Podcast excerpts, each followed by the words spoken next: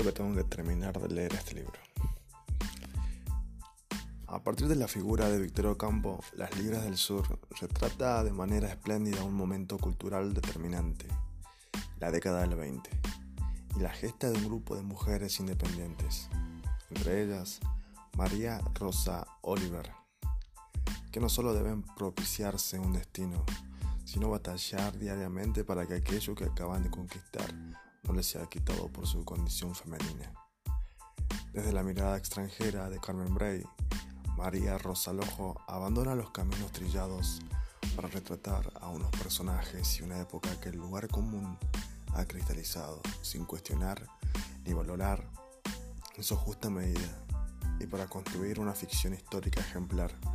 donde la investigación y la imaginación